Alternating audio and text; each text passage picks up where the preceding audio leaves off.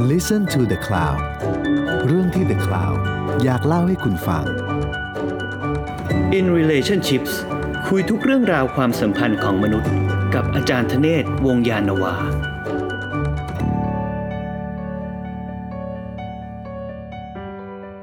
สวัสดีครับ ผมช้างน้อยกุญชรนายุทธยานะครับ ตอนนี้ผมอยู่กับอาจารย์ธเนศวงศ์ยานาวานะครับ สวัสดีครับอาจารย์ธเนศครับ สวัสดีครับ ก็ขอต้อนรับเข้าสู่รายการ In Relationship อีกตอนนะครับ ตอนที่แล้วเนี่ยเราพูดถึงเรื่องว่า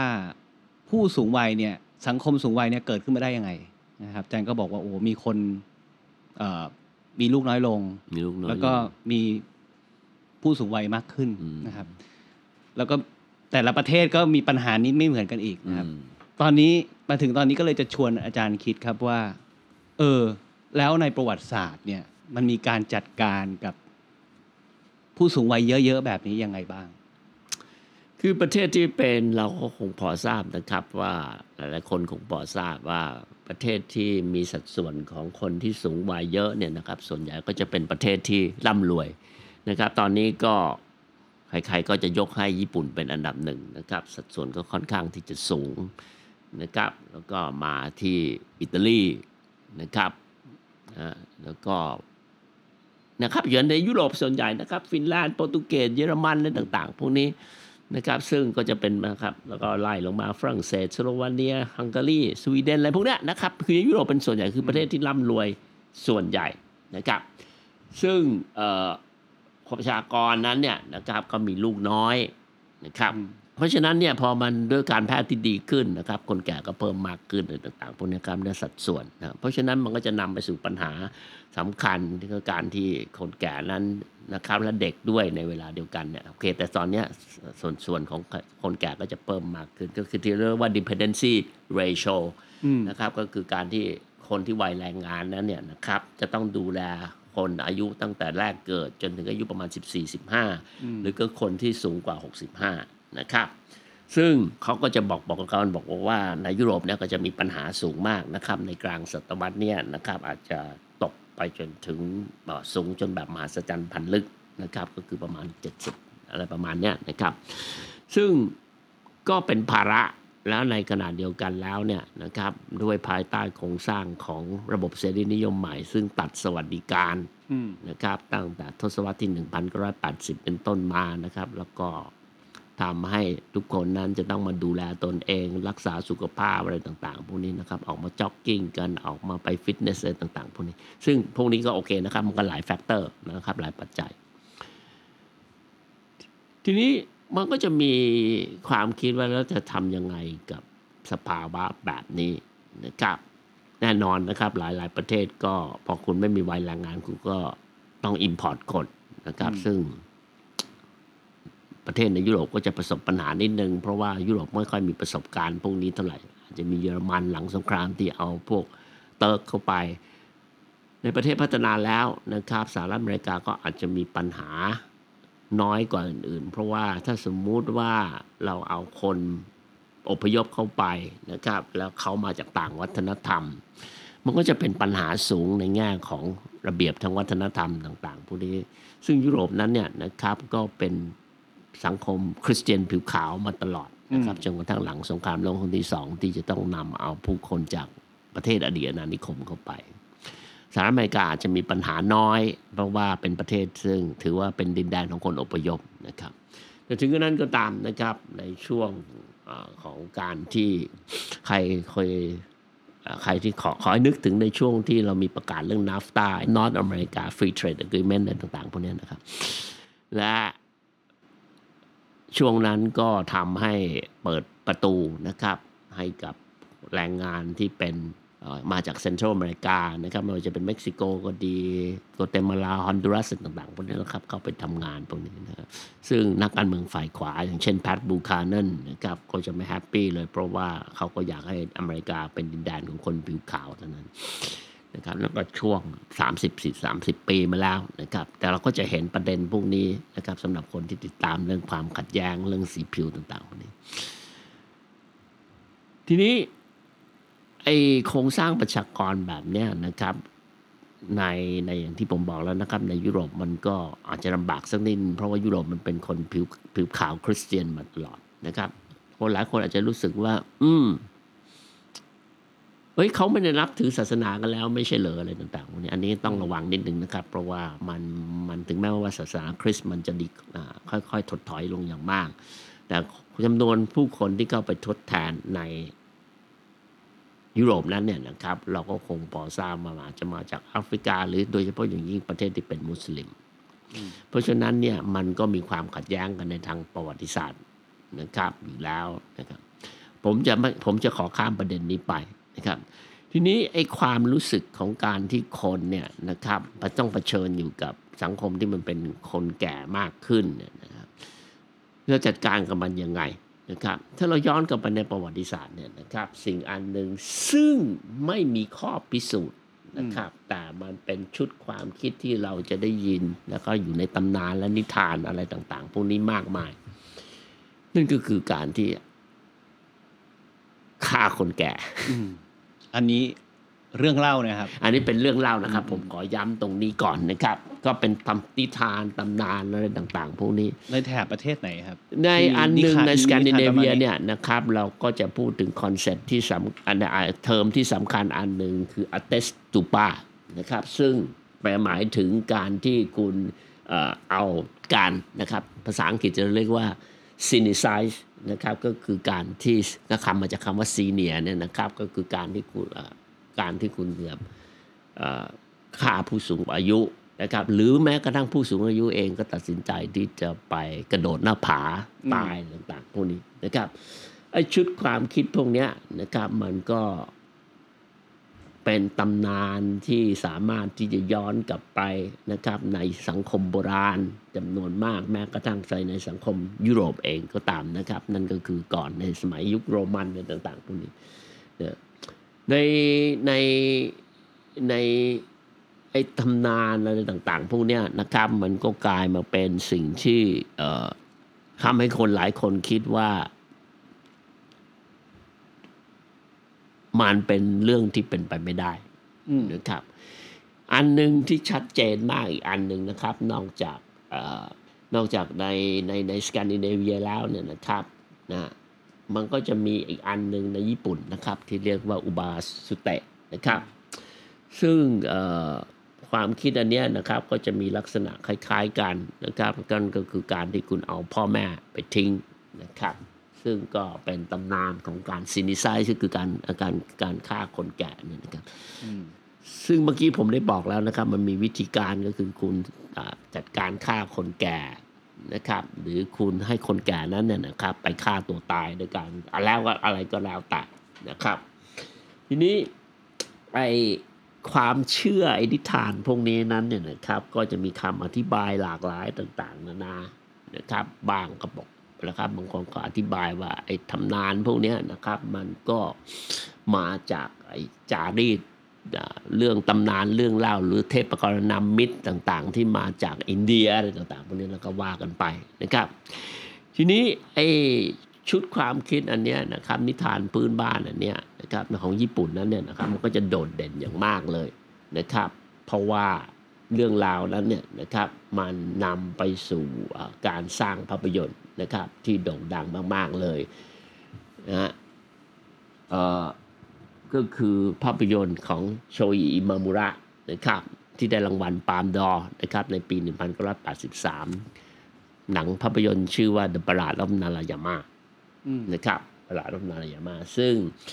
หนังเรื่องนี้นั้นเนี่ยนะครับ ก็เคยถูกสร้างมาแล้วก็คือในปี 1958 ภายใต้ชื่อเดียวกันนะครับ โดย เคสุเกะนะครับคิโนชิตะนะอืมไอเดียก็เป็นเป็นภาพยนตร์นะครับที่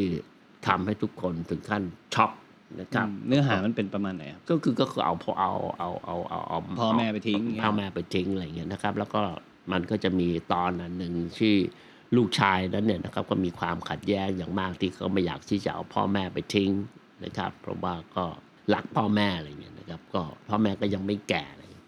มันก็จะมีฉากอันหนึ่งนะครับ ที่อันนี้ผมพูดถึงโชยิมาโมระนะครับผมไม่เคยดูเวอร์ชัน1958นะฮะเออเออก็แม่เนี่ยนะครับก็เอาหน้าเนี่ยไปโขกกับหินนะครับ เพื่อให้ฟันหัก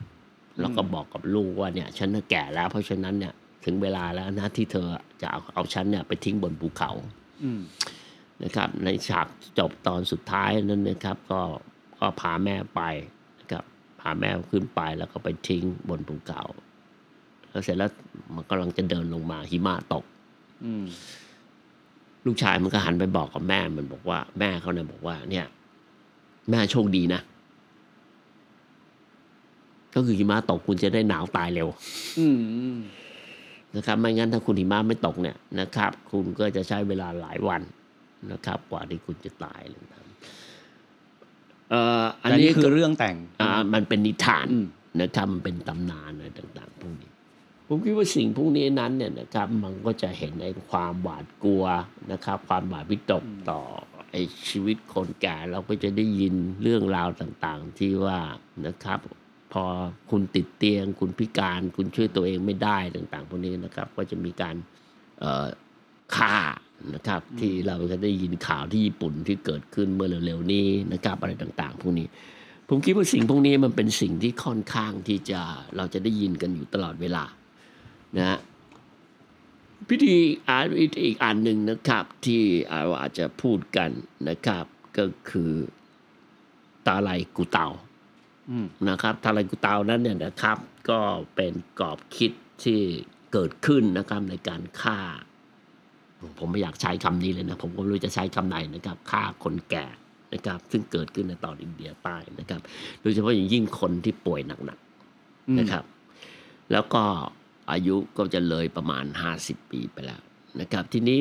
มันก็เกิดคำถามอันหนึ่งเมื่อกี้เราพูดถึงกรณีนิทาน นิทานพื้นบ้านนะครับอืมตำนานต่าง ๆ พวกนี้มันไม่ได้มีใครพิสูจน์ว่ามันเกิดจริงหขึ้รืนอจริไม่งจหริรืงอไม่จริงอืมแต่ไอ้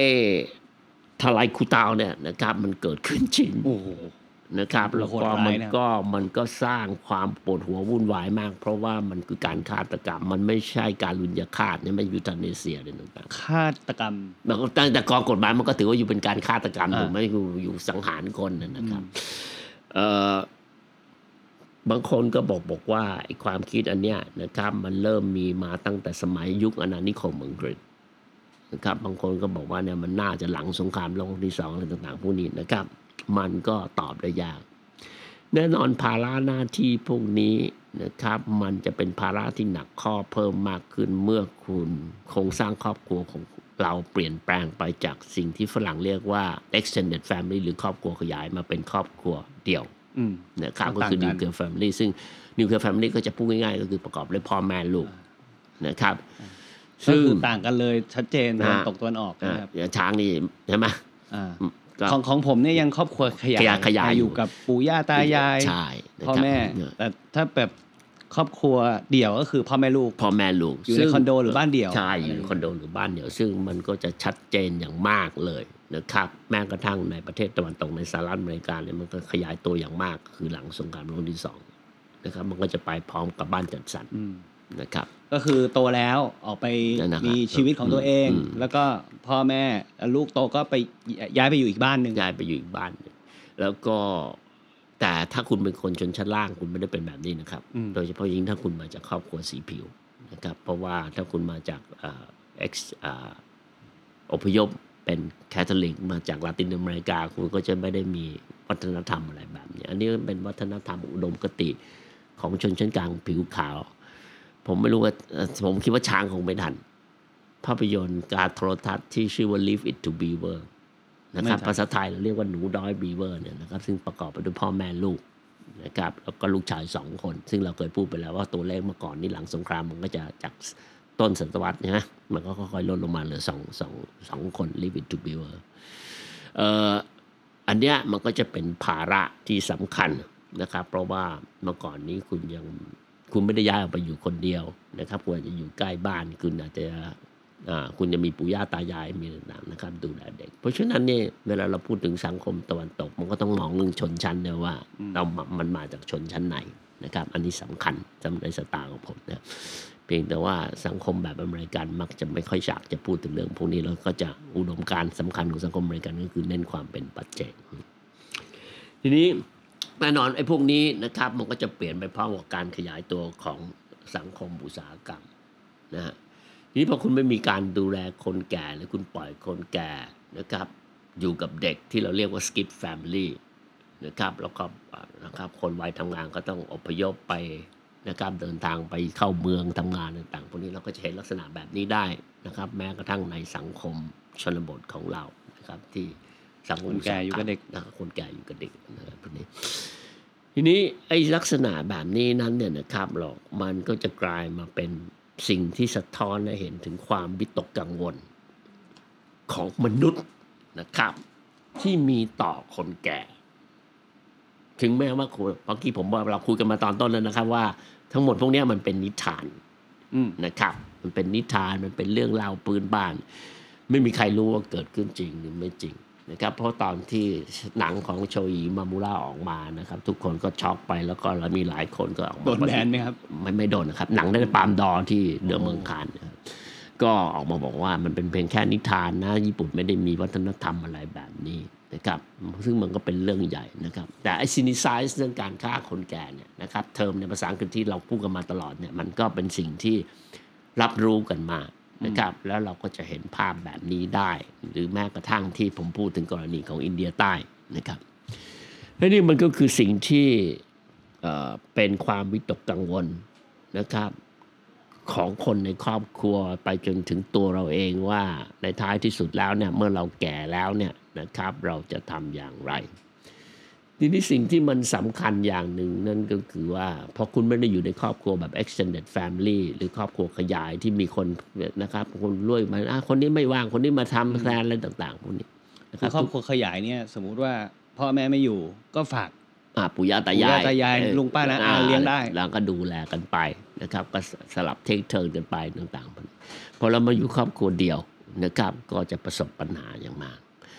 เพราะฉะนั้นเมื่อหลายปีก่อนที่ไม่ใช่หลายปีก่อนนะไม่ไม่ไม่ไม่นานมาเนี่ยนะครับอันหนึ่งนะครับที่พวกอนุรักษ์นิยมนะครับที่สำคัญคนหนึ่งของสหรัฐอเมริกานะครับเขาก็จะบอกบอกว่า nuclear family เนี่ยนะครับเป็นสิ่งที่ผิดพลาดนะครับชื่อว่าเดวิดบรูคอันนี้ต้องบอกก่อนนะครับว่า บรูคนั้นเนี่ยนะครับเป็นนักวิจารณ์นะครับนะเรียกว่าเป็น social critic คนหนึ่งนะครับ ที่มาจากสายอนุรักษ์นิยมอืมเพราะฉะนั้นเนี่ยบทความของเขาเนี่ยที่ลงใน Atlantic ที่ชื่อว่า Nuclear Family was a mistake เนี่ยนะครับก็โด่งดังมากนะครับในปี 2020 นะครับโอ้คนออกมาฝ่ายเสรีนิยมก็ออกมาซัดกันเละนะครับ นะไอ้สิ่งพวกเนี้ยนะครับ มันไปด้วยกันทั้งหมดนะครับ เพราะมันไม่ใช่เพียงแค่คนแก่ท่านมันยังหมายถึงสำนึกของคุณที่มีต่อชุมชนชอบกลัวต่างๆพวกนี้ เพราะว่าพอความเป็นปัจเจกปังปุ๊บเนี่ยนะครับ ทุกคนก็เราก็ได้คุยกันแล้วนะครับในข่าวที่แล้วว่า เดี๋ยวเนี้ยคนหนึ่งคนเนี่ยมันก็เป็นครอบครัวละในคำนะครับในคำรักตัวเองเอ่ออยู่คนเดียวอยู่คนเดียวก็ไนะครับ ก็ซึ่งก็จะปริมาณเพิ่มมากขึ้น เพราะฉะนั้นเราก็จะได้ยินตลอดเวลาว่า ในประเทศอังกฤษก็อยากที่จะมีการจัดการว่า เพราะว่าคนมันเหงามากขึ้นนะครับ เพราะฉะนั้นมันก็เป็นสภาพที่มันเกิดขึ้นพร้อมกับการเปลี่ยนแปลง ซึ่งผมก็ได้พูดมาแล้วในคราวที่แล้วว่าไอ้การถดถอยของประชากรนั้นเนี่ยนะครับในกรณีของยุโรปนั้นเนี่ยนะครับมันเริ่มถดถอยมาตั้งแต่ปลายศตวรรษที่ 18แล้วมันถึงนำไปสู่การเปลี่ยนแปลงรูปแบบของครอบครัวการเลี้ยงดูเด็กแบบใหม่ที่เกิดขึ้น เพราะฉะนั้นเวลาเราพูดในเรื่องโครงสร้างพวกนี้มันต้องใช้เวลากันยาวนาน นะครับ เวลาเราพูดถึงว่าโครงสร้างของประชากรมันจะเปลี่ยนเราก็พูดถึงอะไรสองศูนย์ห้าศูนย์สองศูนย์เจ็ดห้าปลายศตวรรษที่ยี่สิบเอ็ดซึ่งผมคิดว่า เรานั่งกันอยู่ในที่นี้มองมองหน้าแล้วสงสัยมองมันภาพไม่ออกนะครับสองศูนย์ห้าศูนย์เนี่ยผมคงไม่อยู่แล้วนะครับ อะไรต่างๆพวกนี้ เพราะฉะนั้นสิ่งพวกเนี้ยมันก็จะเป็นสิ่งที่เรามองกันไม่ค่อยเห็น นะครับเราก็ต้องพูดกันในระยะยาวไม่แน่นอนมันอาจจะมีการเปลี่ยนแปลงซึ่งผมได้คราวที่แล้วผมได้พูดแล้วว่าไอ้ความหวาดกลัวของการขยายตัวของประชากร มันก็มีความหวาดกลัวของการประชากรไม่พออืมในกรณีของฝรั่งเศส หลังสงครามฟังโกปัชเชนวอร์18 71นะครับที่ฝรั่งเศสแพ้ทีนี้พอมาคนแก่มันเพิ่มมากขึ้นนะครับและในสังคมที่มันเป็นปัจเจกชนเพิ่มมากขึ้น นะครับแบบอเมริกาอังกฤษนะครับ ประเทศที่แปลงกงอังโกลอเมริกัน คุณก็รู้สึกว่าฉันจะต้องดูแลตัวเองอและอุดมการณ์ของเสรีนิยมใหม่ ซึ่งครอบคลุมโลกใบนี้ ตั้งแต่ทศวรรษที่ 1980 มาแล้วเนี่ย มันก็เน้นของการที่ว่าคุณต้องรับผิดชอบตัวเอง เพราะรัฐไม่มีการที่จะมาดูแลพวกคุณอีกแล้วไม่มีสวัสดิการนะคุณก็ต้องตัดให้ได้มากที่สุดนะครับคนแก่ต้องทำอะไรเองได้ ต้องทำอะไรเองได้ ดูแลตัวเองได้ทุกอย่างทุกอย่างหมดทีนี้ concept เรื่อง lifelong learning ก็ประมาณนี้ ก็ไลฟ์ลอง e ร์ r นิ่งก็เพราะว่ามันมันจะทำไง มันเอาว่าช้างนี่อีกห้าปีข้างหน้าเขาอาจจะให้คุณออกจากงานอืมแล้วคุณจะไปหางานยังไงคุณก็จะต้องไปเรียนหนังสือมาใหม่ อืมเรียนอะไรใหม่ ๆ กับเทคโนโลยีที่เปลี่ยนแปลงไปพร้อมกับนวัตกรรมใหม่ ๆ ที่เกิดขึ้น คุณก็ต้องเรียนรู้สิ่งพวกนี้ใหม่ ตอนคุณอายุสมมุติห้าสิบห้าหรือหกสิบเพราะคุณเงินไม่พอละอ่า คุณก็จะต้องทำงานไปจนถึงเจ็ดสิบซึ่งตอนนี้คุณก็จะเห็นตัวเลขของความพยายามเช่น ล่าสุด เยอรมันก็พยายามที่จะขยายจาก 67 65 67 แล้วที่เราได้ยินกันเนี่ยนะครับ 65 เนี่ยมันใช้มาตั้งแต่ทศวรรษที่พันเก้าร้อยสามสิบนะครับประมาณนี้ ตอนนี้ก็อยากจะขยายเป็น 70แล้วก็จะพูดถึงการต่ออายุอะไรต่างๆพวกนี้ เพราะว่าทุกคนนั้นเนี่ยอยากจะให้ทำงานเลี้ยงดูตัวเองได้ เพราะว่า คุณจะไม่มีบำนาญอืมนะคุณจะได้เห็นว่าคนรุ่นใหม่จำนวนมากใช่ไหมที่จะเรียกร้องกับสิ่งที่สวัสดิการที่จะเกิดขึ้น เพราะปัญหาต่างๆ ที่มันเกิดขึ้นจากเสรีนิยมใหม่ที่ทำให้ช่องว่างระหว่างคนรวยกับคนจนความไม่เท่าเทียมกันมันขยายตัวคนรวยก็รวยชิมายไปปวงคนนะซึ่งก็จะเห็นได้ชัดในกรณีที่ประท้วงตามที่ต่างๆ เช่นชิลีในปี 2019 นะครับจนทำให้กาเบียบอเรก ขึ้นมาเป็นประธานาธิบดีของชิลี แล้วก็ในท้ายที่สุดเนี่ยนะครับบอเรกขึ้นมาก็ไม่สามารถเปลี่ยนรัฐธรรมนูญได้นะครับเพราะเป็นรัฐธรรมนูญเผด็จการทหารอะไรต่าง ๆ พวกนี้ไอ้สิ่งพวกเนี้ยนะครับผมคิดว่ามันก็เป็นปัญหาที่มันไม่ได้เกี่ยวแค่เฉพาะสังคมคนแก่เท่านั้นนะครับที่ประชากรมันเพิ่มสูงขึ้นมันจึงเกี่ยวข้องกับนโยบายทางการเมืองเกี่ยวข้องกับรูปแบบของรัฐที่เปลี่ยนแปลงไปอะไรต่าง ๆ พวกนี้นะครับ เพราะฉะนั้นทุกคนเนี่ยนะครับก็จำเป็นอย่างยิ่งในปัจจุบันที่จะต้องมีสุขภาพร่างกายแข็งแรงแล้วก็ทำงานจนวาระสุดท้ายของชีวิต ถ้าคุณไม่มีเงินเก็บ คือคอนเซปต์ก็คือผู้สูงอายุก็คือ ต้องทำงานไปตลอดทำงานไปตลอด เรียนรู้ตลอดเวลาอ่า lifelong learning ก็เพราะเขาจะให้คุณออกจากงานเมื่อไหร่ก็ไม่รู้ เพราะฉะนั้นอืมในสิ่งที่คุณเคยเรียนมาด้วยเทคโนโลยีและ นวัตกรรมที่มันเปลี่ยนแปลงไปมันก็ไม่เหมาะสมอืมเพราะฉะนั้นนี่มันก็นำมาสู่ประเด็นที่สำคัญอันหนึ่งก็คือว่าคนแก่นั้นเนี่ยไม่มีความสามารถอืมในการที่จะเรียนสิ่งใหม่อืมๆเพราะฉะนั้นเราก็จะเห็นได้ว่า อันนี้ก็จะเป็นปัญหาเรื่องการจ้างงาน อืมมันเด็กเกินไปก็ไม่ดี แก่เกินไปก็ไม่มันจะดีมีคนจำนวนหนึ่งที่ไปเรียนรู้ไม่ได้แล้วไม่แล้วเดี๋ยวได้แค่นี้เดี๋ยวมันเพก็ได้ดานอยู่แค่เพนี้ดานมันอยู่แค่นี้แล้วมันเกิดความขัดแย้งระหว่างรุ่นไหมฮะ ก็แน่นอนอัน generation อันนี้ก็เป็นปัญหาใหญ่เลยอืมของที่เราจะได้ยินกันอยู่ตลอดเวลาในการ โดยเฉพาะอย่างยิ่ง การด่า boomer แต่การด่า boomer มันซับซ้อนอืมนะครับการด่า boomer มันซับซ้อน เพราะว่า boomer มันคือคนที่ครองอำนาจอยู่ในตอนนี้อืมนะครับนะแล้วก็ชัดเจน ผมคิดว่า boomer ที่คนหนึ่งที่ชัดเจนมากที่ถูกด่ามาก ก็คือบิลคลินตันอืม นะครับนี่คือหนึ่งในคนที่ถูกด่าหรือแม้กระทั่งคนอย่างปูตินเองก็ตามนะครับ เพราะว่าคนพวกนี้เติบโตขึ้นมาพร้อมกับสงครามเย็น คนรุ่นพวกอย่างช้างนี่ไม่ได้โตมากับสงครามเย็น ไม่เหมือนกับคนรุ่นผมอืมจนกระทั่งคุณมีสงครามยูเครนเนี่ยคุณทุกคนถึงพูดเรื่องนะครับ the new cold war หรือเอ่อสงครามเย็นอันใหม่นะครับ ทุกคนก็จะเริ่มประสาทเสียกับสงครามนิวเคลียร์ ซึ่งนั่นก็คือเรื่องที่ผมเติบโตขึ้นมาตลอดเวลาคือความกลัวสงครามนิวเคลียร์เราไม่ได้กลัวน้ำท่วมโลกนะอืมเรากลัวสงครามนิวเคลียร์นะนะครับอืมแต่โอเคเราอยู่ในเมืองไทยเราอาจจะรู้สึกน้อย แต่คนยุโรปเนี่ยเขารู้สึกหนักมากนะครับอืมเพราะเขาผ่านสงครามอย่างน้อยๆในศตวรรษยี่สิบเขาผ่านมาสองครั้ง ซึ่งไอความขัดแย้งระหว่างคนรุ่นใหม่กับ boomer ถ้าผมเรียกแบบภาษาชาวบ้านอืมก็อืมมนุษย์ลุงมนุษย์ป้าแบบเนี้ย มีในทุกประเทศไหมครับอาจารย์ คือผมคิดว่ามันก็เป็นเรื่องความขัดแย้ง ซึ่งเราก็ผมคิดว่าไอ้ความขัดแย้งอันเนี้ยมันก็เป็นเรื่องปกติ เพียงแต่ว่ามันถูกทำให้เป็นประเด็นในทางการเมืองหรือเปล่า อืม แต่ตอนเนี้ยมันกลายเป็นประเด็นในทางการเมือง เพราะว่า boomer ถูกโจมตีว่าไอ้ความชิบหายทั้งหมดที่มันเกิดขึ้น ก็คือฝีมือจาก boomer และ boomer คือคนที่โชคดี ที่ได้รับอานิสงส์จากการขยายตัวของระบบเศรษฐกิจหลังสงครามโลกครั้งที่สองอย่างมากๆก็คือตั้งแต่หนึ่งพันเราคิดง่าย ๆ ก็คือตั้งแต่ทศวรรษที่หนึ่งพันไอ้ยตั้งแต่ปีประมาณนะครับพันเก้าร้อยสี่สิบหกซึ่งก็คือจุดเริ่มต้นของคำว่า boomer ครับใช่ไหม boomer เราก็นับประมาณเนี้ยสี่หก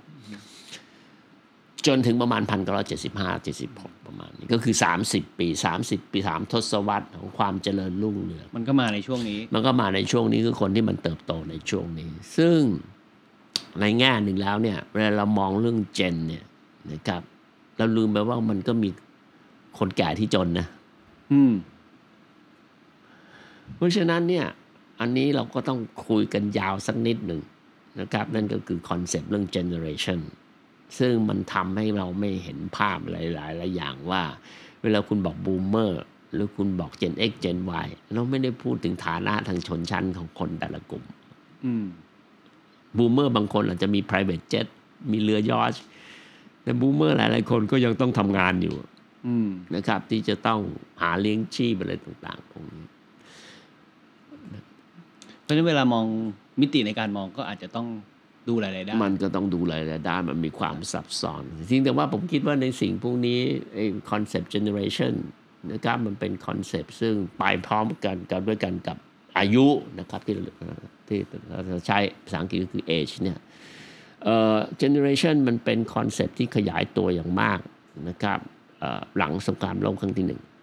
อืมนะครับก็ประมาณพันเก้าร้อยยี่สิบกว่าพันเก้าเสร็จแล้วมันก็กระโดดข้ามมาในสหรัฐอเมริกา แล้วก็ได้รับความนิยมนะครับนะผมคิดว่าตั้งแต่หลังสงครามโลกครั้งที่สองเป็นต้นมานะครับเราก็จะพูดถึง generation gap นะครับในช่วงช่วง 60 นะครับก็คือ boomer ขัดแย้งกับคนรุ่นอ่ารุ่นก่อนนะก็อะไรอันนี้ก็เป็นอีกอาจจะเป็นอีกตอนหนึ่งอืมนะครับอืมก็อาจารย์จริง ๆ เรื่องเรื่องซีรีส์นี้เนี่ยเราพูดได้อีกหลายตอนนะครับพูดได้เยอะมากแล้วครับ เพราะว่ามันจะเกี่ยวข้องกับอะไร มันไม่ใช่แค่เรื่องสังคมคนแก่แต่มันเกี่ยวข้องกับเอ่อคือเราทุกคนเนี่ยมันเติบโตขึ้นมาในท้ายที่สุดเนี่ยคุณก็ต้องเป็นคนแก่ ไม่มีใครเกิดมาแล้วไม่ร้องไม่ร้องไห้ส่งเสียงแหกปากดังลั่น และไอ้คำที่คนแก่หรือผู้ใหญ่มักจะพูดว่าเด็กสมัยนี้ทำไมมันเป็นอย่างนี้ โอ้เดี๋ยววันนี้มันผมก็คิดว่าเราสามารถจะคุยกันได้อีกนะครับ ผมขอจะพูดง่าย ๆ คือว่า ผมไม่รู้ว่าคนรุ่นนี้ นะครับเนี่ยเนี่ยผมพูดรุ่นนะครับสี่สี่คนที่มานั่งอ่านกันตรงเนี้ยนะครับจะได้เคยฟังเพลงของ Rolling Stone ไหมเพลงหนึ่งที่ชื่อว่า Mother Little Helper ในปี 1966 คุณคุณครับอาจารย์ครับ ลองไปหาฟังดูนะครับ แล้วมันก็จะมีประโยคอันหนึ่งบอกว่า kids are different today I hear every mother say นะเด็กสมัยเนี้ยมันไม่เหมือนเดิมอะมันไม่เหมือนรุ่นฉันอืมเราก็จะได้ยินประโยคเนี้ยเด็กสมัยเนี้ย มันจะเป็นแบบนี้มาร้อยปี นี่ก็คือสิ่งที่มิกแจ็คเกอร์ใช่ไหมเอามาแต่งเป็นเพลงในปี1966นี่มันปีไหนแล้ววะหนึ่งอะอืมนี่หนึ่งพันก็เนี่ยนี่มันห้าสิบกว่าปีมาแล้วนะอืมแล้วมันก็บอกว่า kids are different today อืมแน่นอนนะครับ ผมคิดว่าถ้าคุณอยู่ในสังคมชนบท ซึ่งการเปลี่ยนแปลงมันมีช้าอืมคุณอยู่ในป่าอเมซอน นะครับเป็นสังคมชนเผ่า อาจจะช้าหน่อย มันก็อาจจะไม่ค่อยมีการเปลี่ยนแปลงทุกอย่างมันก็จะเหมือนเดิม แต่พอคุณเข้ามาสู่สังคมอุตสาหกรรม ซึ่งคุณต้องการนวัตกรรมการเปลี่ยนแปลงต่าง ๆ พวกนี้พูดง่ายๆคือโลกสมัยใหม่ มันก็ต้องเปลี่ยนอะสุดท้ายก็มีไอ้คำว่าเด็กสมัยนี้ก็ฝรั่งดูดีมันก็บอกว่า kids are different today ถูกไหม I hear what I hear every mother say อืมมันก็เป็นเรื่องปกติอยู่แล้วครับ เพราะฉะนั้นผู้ใหญ่ทั้งหลายฟังก็คงจะต้องตระหนักไว้ว่าไอ้คำนี้มันก็มีมาตลอดคำนี้ผมก็คิดว่าผมก็ได้ยินคำนี้มาตั้งแต่ผมเด็กแล้วอะผมก็ไม่รู้ว่าคนรุ่นพวกคุณพูดไหมผมผมต้องเป็นเด็กเคยโดนโดนพูดแบบนี้ เออไหมวันนี้เราโตขึ้นมา เราก็พูดแบบนี้ไหมใกล้เด็กพูดป่ะใช่พูดป่ะพูดเห็นไหมคือผมคิดว่าไม่รู้นะครับ ผมคิดว่าอย่างน้อยเรื่องสิตั้งแต่บูมเมอร์อย่างผมเนี่ย ผมคิดว่าไม่มีใครรอดหรอกแล้วผมก็คิดอืมฟังทุกคน ที่มาจะมาพูดว่า เออ คนสมัยเด็กสมัยนี้ผมว่าผมมันก็เด็กสมัยนั้น มันก็เป็นอย่างนี้ทั้งนั้นแหละ มันก็เปลี่ยนแปลงตลอดอะนะครับ ไม่งั้นมันก็จะไม่มีคำว่า generation gap แล้วอีกอันหนึ่งที่ผมคิดว่าสำคัญ ผมคิดว่าเดี๋ยวเอามีโอกาสข่าวหน้า เราค่อยๆมาพูดกันเรื่องก็คือไอ้โลกสมัยใหม่เนี่ย มันเป็นโลกที่มันจะต้องทำให้เราทิ้งอดีต อืม ไม่งั้นเราไม่มีเรียกว่านวัตกรรม ไม่มีครับการปฏิ revolution อะไรต่างๆจะมีคำใหม่ๆมาตลอดเวลานะอาจารเพราะฉะย์นั้นมันก็จะต้องมีอะไรใหมันม่มันบางทีมันเหมือนเดิมนะครับอาจารย์แต่คำใหม่ๆเออ มันก็จะมีคำต่างๆที่เราสร้างสิ่งพวกนี้ขึ้นมา เช่น ต่อไปนี้เห็นไหมล่าสุดเราได้ยินใช่ไหมโรอัลด์ ดาห์ลนะอืมนิยายโรอัลด์ ดาห์ลจะต้องถูกเซ็นเซอร์อะไม่ใช่ใช้เซ็นเซอร์ฟังแล้วน่ากลัว ก็ต้องเปลี่ยนไปตัดคำว่า fat ออก อืมซึ่งตามจริงแล้วเรื่องพวกนี้มันก็ไม่ใช่เรื่องแปลกเพราะว่านิยายของมาร์คทเวน ก็โดนมาแล้วว่า คุณห้ามใช้คำว่านิโกรคุณก็ต้องตัดคำพวกนี้ออกเมื่อก่อนนี่คุณเรียกนิโกรใช่ไหมคนรุ่นผมเป็นเด็ก คุณก็กลายมาเป็นแบล็กไปเป็นอะไรต่าง ๆ เป็นคัลเลอร์ไปแล้วคุณก็เปลี่ยนไปตลอดเวลาครับเพราะฉะนั้นคนรุ่นที่เขาโตกับ color people เขาโตกับนิโกรเขาโตกับ black อืมมันก็ต้อง different ไหมมันก็ต้องอืมมีความแตกต่างเห็นไหมอืมเด็กรุ่นนี้เราก็จะบอกมัน digital native อะไรต่าง ๆพวกนี้เพราะฉะนั้น kids are different today ก็เป็นเรื่องปกตินะครับ เพราะฉะนั้นเอ่อคนอย่างเราเนี่ยอันนี้ก็ต้องคิดไว้ว่าเราก็ต้อง life long learning อืมแล้วก็ดูแลตัวเองให้ได้นะครับ ในอนาคตนะคแล้วรับก็ต้องเผชิญกับการเปลี่ยนแปลงก็อ่าต้องพูดไปตลอดว่า เด็กสมัยนี้นะครับแล้วทิ้งท้ายตตออนนเขานี้มันก็ไว้คงด้วยจะด่าผู้ไอเด็กเด็กสมัยนี้เขาบอกไอผู้ใหญ่สมัยนี้เออนะครับไอคนอีแก่สมัยนี้นะครับเออซึ่งเดี๋ยวนี้ก็พูดไม่ได้เลยว่าอีแก่ไอแก่อะไรต่างๆพวกนี้นะครับ เพราะว่า มันเป็นคำที่ถือว่าเหยียดหยามอืมนะครับ เราต่อเรื่องนี้อีกทีตอนหน้าก็ได้ครับครับผมอาจารย์ก็ตอนนี้ก็หอมปากหอมคอแต่เพียงเท่านี้นะครับ ขอทิ้งท้ายด้วยวักทองแล้วกันนะอาจารย์ไอเด็กสมัยนี้อ่าวันนี้ขอลาไปก่อนครับ สวัสดีครัครับบสวัสดีครับ ขอบคุณครับ ติดตามเรื่องราวดีๆ และรายการอื่นๆจาก The Cloud ได้ที่ readthecloud.co หรือแอปพลิเคชันสำหรับฟังพอดแคสต์ต่างๆ